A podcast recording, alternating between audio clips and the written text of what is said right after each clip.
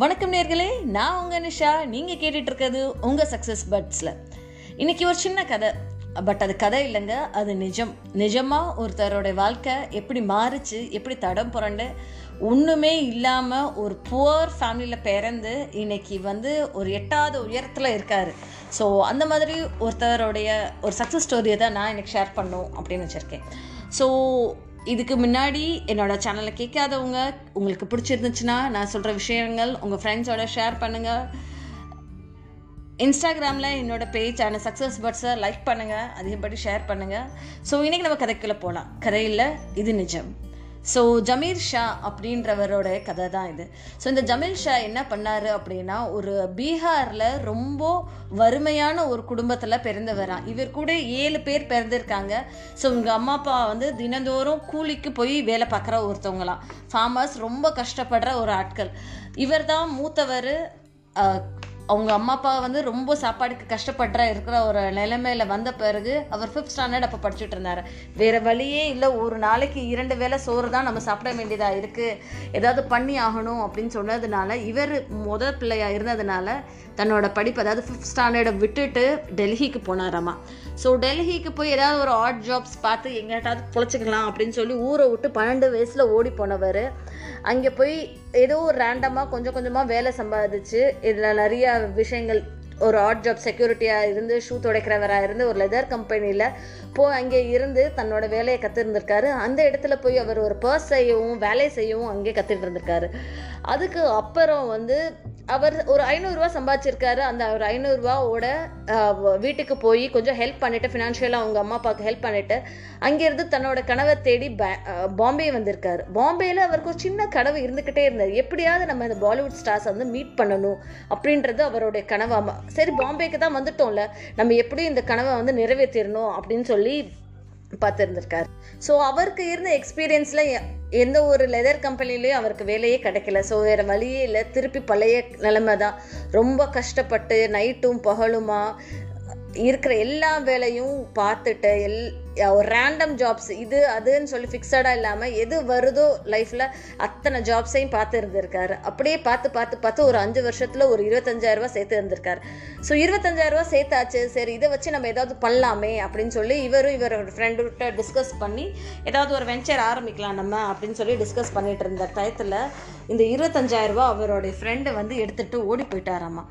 இது வந்து என்ன பண்ணுறது அந்த ஆளை வந்து துரடி துரத்தி துரத்தி போயிருந்திருக்காரு. பெங்களூர் வரைக்கும் ரீச் ஆகியிருக்காரு அங்கே அவருக்கு பெங்களூர் புது இடம். ஆனாலுமே அந்த இடத்துல அந்த ஃப்ரெண்டை வந்து பிடிக்க முடியல. இருபத்தஞ்சாயிரம் சம்பாதிச்ச காசு இத்தனை நாள் இத்தனை வருஷமாக உழைச்ச காசும் போய் ஃப்ரெண்டும் போய் தொழிலும் போய் எல்லாமே போய் வேற ஒரு ஊரில் வந்து ஓடி ஓடி ஓடி ஓடி வந்து நிற்கிறாரு பெங்களூரில்.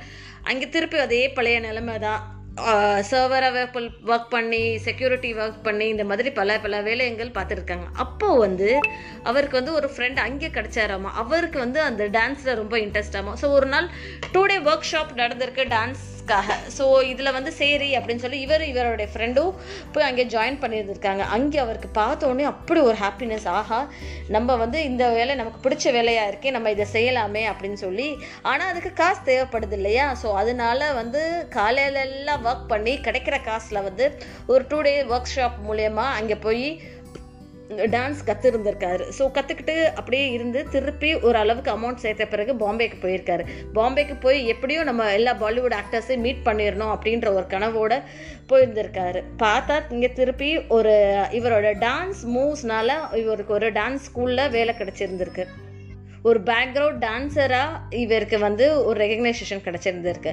ஆனால் அந்த ஒரு பேக்ரவுண்ட் டான்ஸருக்கு ஒவ்வொரு ஒரு ஷூ இல்லாமல் டான்ஸ் ஆடக்கூடாது அப்படின்னு சொல்கிறாங்க ஸோ ஷூஸ் அப்படின்னு சொல்லி பார்த்தோன்னா டான்ஸிங் ஷூஸ் வந்து பத்தாயிரரூபாவா அந்த டயத்தில் பத்தாயிரரூபா அஃபோர்ட் பண்ணுறதுக்கு டான்ஸ் ஷூ வாங்குறதுக்கு பத்தாயிரரூபா அவர்கிட்ட காசே இல்லையாம? ஸோ அந்த ஷூவை பார்த்து பார்த்து ஓகே இந்த ஷூ இப்படி தான் இருக்கும். நான் தன்னுடைய முத முத கம்பெனியில் வேலை பார்த்தார் இல்லையா? அந்த லெதர் செய் லெதர்ஸை வச்சு பர்ஸ் செய்கிறது வேலை செய்கிறது இதெல்லாம் கற்றுக்கிட்டார் இல்லையா? அதெல்லாம் வச்சு அவராக தானாகவே ஒரு ஷூ செய்ய ஆரம்பிச்சாராமா.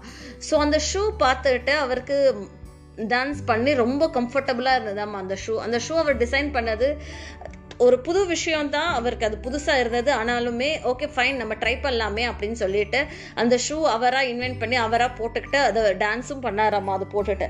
இதை பார்த்து மற்ற ஃப்ரெண்ட்ஸ் எல்லாமே எனக்கு எனக்கும் இந்த மாதிரி ஷூ வேணும் அப்படின்னு சொல்லி கேட்க ஆரம்பிச்சாங்களாமா.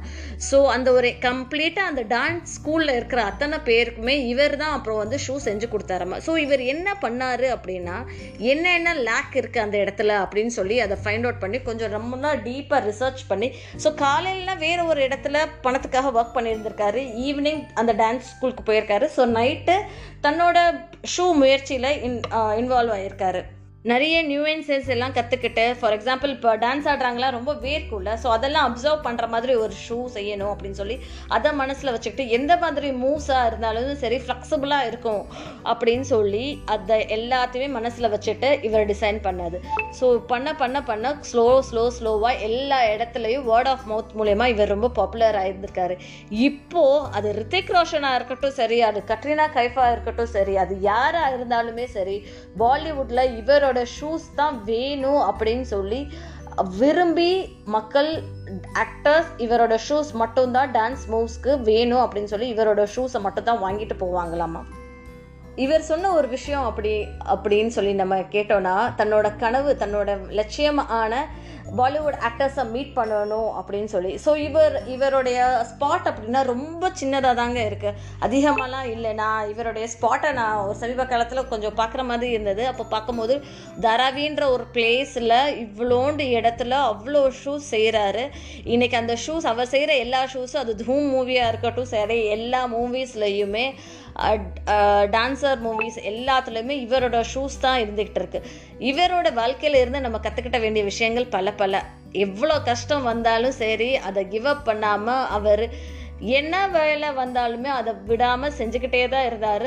தன்னோட கனவையும் சரி தன்னோட லட்சியத்தையும் சரி அதை அடையிறதுக்கு முழு முயற்சியும் எடுத்து ஏமாற்றங்களையும் ஃபேஸ் பண்ணார் துரோகங்களையும் ஃபேஸ் பண்ணார். But he not give up right அப்படியே மனசில் வச்சுட்டு நம்ம செய்யணும் நம்ம ஏதாவது செய்யணும் அப்படின்னு சொல்லி இருந்து அந்த இடத்துல எதில் லூப் ஹோல் இருக்குது அப்படின்னு சொல்லி அந்த லூப் ஹோலை கண்டுபிடிச்சி அதில் நியூவன்சஸ் எல்லாம் என்னென்ன மாதிரி அப்ளை பண்ணலாம் அப்படின்னு சொல்லி என்ன இனோவேஷன் கொடுக்கலாம் அப்படின்னு சொல்லி அந்த இனோவேஷன் எல்லாம் அப்ளை பண்ணி இன்னைக்கு டாப் பொசிஷனில் வந்து நிற்காரு. ஸோ இந்த ஒரு சிந்தனையோட நமக்கு நேர்ற கஷ்டங்கள் துன்பங்கள் எல்லாமே நமக்கு ஒரு பாடமாக தான் இருக்கும். இவரை மாதிரி பல பல ஆட்கள்கிட்ட இருந்து நம்ம கற்றுக்கிற வேண்டிய விஷயங்கள் இதுதான். என்ன நடந்தாலுமே சரி நாளே நம்மதே அப்படின்னு நினச்சிட்டு ஜாலியாக ஹாப்பியாக நாளைக்கு வர சண்டையை ரொம்ப ஹாப்பியாக பீஸ்ஃபுல்லாக செலிப்ரேட் பண்ணலாம். தேங்க்யூ